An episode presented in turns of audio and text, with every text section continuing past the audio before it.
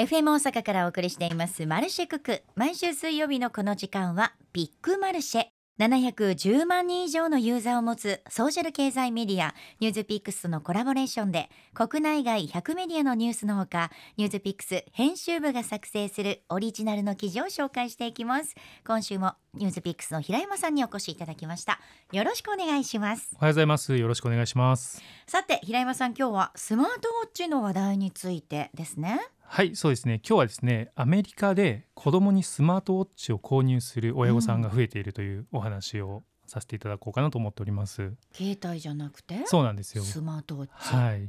で実際にですね、まあ、日本円で言うと4万円近いこうアップルウォッチ、うん。一番安いやつがアップルウォッチ4万円ぐらいするんですけど、まあまあしますね、はい、でまあね円安の問題もあるんですけどあのこれをお子さんにプレゼントする親御さん結構いるようなんですねでプレゼントしている親御さんはその4万円っていうコストを上回るメリットがあると感じられているということで、うんうん。まあ、プレゼントされているらしいんですけどでちなみにこのアップローチプレゼントされている子供はい。っていうのがあの高校生とか、うん。例えば大学生のね大学の入学祝いとかうん。ではなく小学生が主にへっえていうのが今回の話題なんですね。私も持ってないのに。小学生つけてる。そうなんですよ。へえでこれアメリカ全域でアップローチをプレゼントする親が増えていて、うん。中にはですね5歳の子供にアップローチを買い与えるっていう親御さんもいらっしゃると。5歳、はい。幼稚園ぐらいですよね。そうですね。5うん。歳小学校まだ入ってないぐらいですうね、ん。はい。で理由なんですけどこれあの子供用携帯の代わりうんとしてうん使うためにアップルウォッチというかスマートウォッチですね。うん。をうんあの与えているというところなんですね。であのアップローチとちょっと話をしますとアップローチってあの携帯の通話機能がはい今ついているんですよね。はいで保護者としてはそれを使って子供に連絡をしたりとか、うんあとあの GPS もついているので、はい居場所の特定ができる。そっか特にアメリカはそうですね。必ず親御さんが送ったりはい。迎えに行ったり、バス乗ったりしてますもんね、はい、日本でもあの子ども携帯みたいな形うんうん。で持たれている方いらっしゃると思うんですけど、まあ、それの代わりということで、まあ、あのアップローチとかスマートウォッチを渡していると。あのそういう通話機能だったりとか、まあ、居場所の追跡だったりというのはできるんですけど、はい。一方であの時計なのでスクリーンは小型うん。になっているのでこう SNS にこう夢中になって友達と連絡したりとか、うんうん。有害な情報とかっていう問題を回避できるっていうのがメリットとしてあると。あー。あ LINE はでもできるよね。そうですね。今あの日本あただ LINE とかも多分携帯につながってないとできないのそっか。がちょっとこれが分かんないですけど。ちょっとあの離れたらできないとかなんかあるもんはい。ね、まあ、ちょっとアメリカの、ね、事情もあれなんですけど、うん。まあ、そういう SNS、まあ、Twitter ですとか Facebook とかうん。TikTok、インスタっていうようなところから、まあ、隔離できるというか話すことができるっていうのもメリットとして考えられているみたいですね。はい。で今やこれ幼い子供ね10代の若者スマートウォッチの一大市場を形成しているようでこれ2020年のデータなんですけど投資銀行のパイパー・サンドラーっていう会社が調べているところによると、はい。アメリカの10代の若者を対象に実施した調査では31%がスマートウォッチを持っていると。10代ですね。ねの子たちはそういう形になっていて一方、えー、とピューリサーチセンターという会社によると同年の調査でスマートウォッチを持っていると回答したアメリカの成人は全体の21%。うん。ということで10代の方の方が持っている割合が多い。多いんだ、はい。まあ、安心ということでもそうですね。持たせ。てる親御さんが多いんでしょうね。はい、でこれあの面白いことにこのスマートウォッチってもともとあのアップルがですね2015年に初登場しているんですけど、はい、フィットネストラッカーって健康管理ですね。うん走ってたりとか、まあ、脈拍だったりみたいなったりとかあとファッションアイテム、うん。まあ、最初ねいろんなブランドとコラボしてすごいパリでコレクションしてっていうようなじ感じがあったんですけど、はい。まあ、そういうものとして出されていたんですけどそういう製品が今や全然対象外の子供っていうものをユーザーとして得ることができるようになるという、ね、このテクノロジーがちょっと変わることではい、あの新しいターゲットを生み出すことができるという証にもなっているとあ。そっかアップルも最初はまさかと思ってたんでしょうんね。ただアップルは時間をかけてこれ3年ぐらいかかってるらしいんですけど、うん子供用に魅力的になるようにソフトだったりとかハードも含めて開発を進めていたという話もあるんですね。その結果今になってはい、花開いたということもあるでしょうね。はい、でアップルがやってたことというのはこれアップローチさっきあの4万円ぐらいって言いましたけど、えー、と普通のアップローチですよね、うん。よりも大体120ドルぐらい安いんですよね。このアップルウォッチ SE っていうのがあるんですけど、へー。まずこれを2020年に発表していて。で、えー、と子どもの居場所を突き止めたり連絡先を管理したりとか、うんうん。通知制限したりっていうのを親御さんができるようなファミリー共有設定も導入していると。誰と話してるのか。はい、分かっちゃうわけですね。そうなんですよ。でこれを企画していろいろするのに3年ぐらいかかりましたよと開発された方が言っているというところなんですね。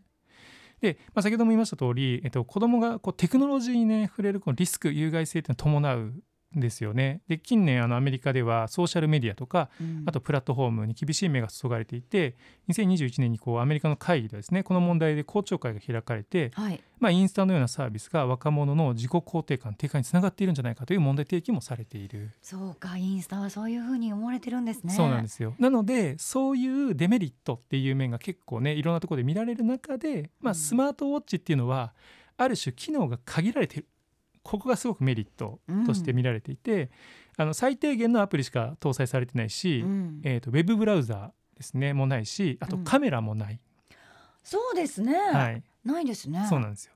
なのであの子どもたちが、まあ、ゲームとかねうん、スマホだったらどうしてもゲームしてしまうんですけどずーっとしてると思いますよ多分なんですよ、はい、自分のスマホを与えられると、うんまあ、やっぱりゲームしたりとか、まあ、うん YouTube 見たりとかそうですね。できる時間が増えちゃうんですけどスマートウォッチだとなかなかそこまでできないっていう、うん今のところはできないので、はい。あのあと危険なサイトへのアクセスもできないというところですね。であとウェブで検索できないというところが、はいあの一つメリットになっているのはあのスマホ持ってると宿題するときに答え調べられる、うん、ですよねね。まあテストとか危ないよね。なんですけど、うんこうスマートウォッチだとそこまでできないっていうので、まあ、自分で考える力っていうのはうん。親御さんとしてはつけてほしいと思っているはずなので、うん。まあ、そういうところもスマホあのスマートウォッチのメリットになっているというところですね。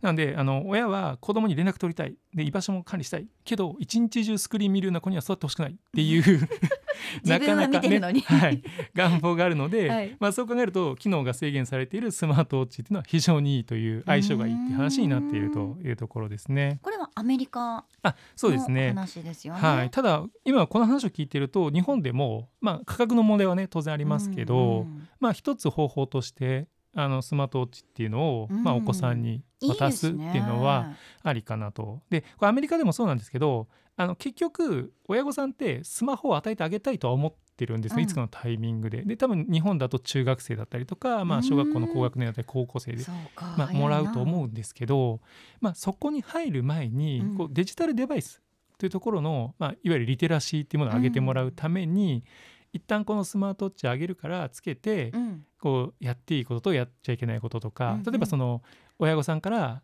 スマスマートウォッチの方に電話がかかってきたらちゃんと出ないといけないよとか、うん。っていうルールを、決めて、はい、守れたらうん。次スマホねっていう入り口として結構考えられているうん。親御さんがアメリカには多いと。でもそのねあの文化はこっちの日本にも間もなく来るんじゃないですか？そうですね、うん。まああの本当 SE だと今そうですね。ちょっと値引きとかされるとす3万円台とかね普通に買えますんで、まあそれでもね高級ではあると思うんですけど。そうですよ、はい。まあスマホがね結構高くてもうねね67万とか、どんどん値上がりしてますし、そうですね。日本ではだいたい何歳ぐらいでスマホを持つんですか？学校にまだ持って行ってはいけないよ、学校はね、ね多分ね持って行ってはいけない。まあ持って行っていい学校もあるとは思うんですね、なんですけどおそらくそうですよね。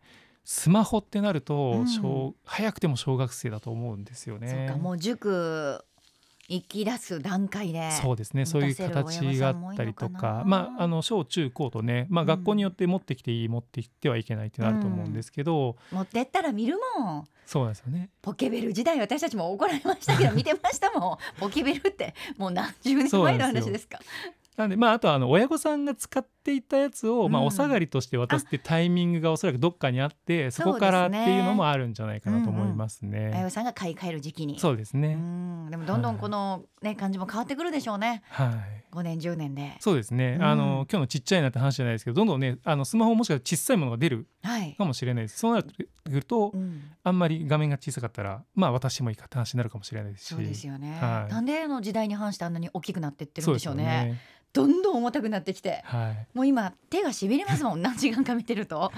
だからもうちょっと違う形でねはい。最新のスマホが出たらいいなって本当に思います、はい。今日はスマートウォッチについてお話をしていただきました。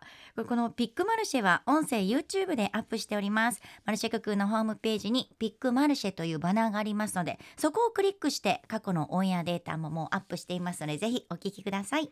そしてニュースピックスアプリで記事を探す場合はカタカナでピックマルシェと検索をしてください。すごいねたくさんのこの記事が出てくるのと今動画がはい。かなり充実していますのでそうですぜひご覧いただきたいと思います。ニュースピックスの平山さんに今週もお話をお伺いしました。ありがとうございました。ありがとうございました。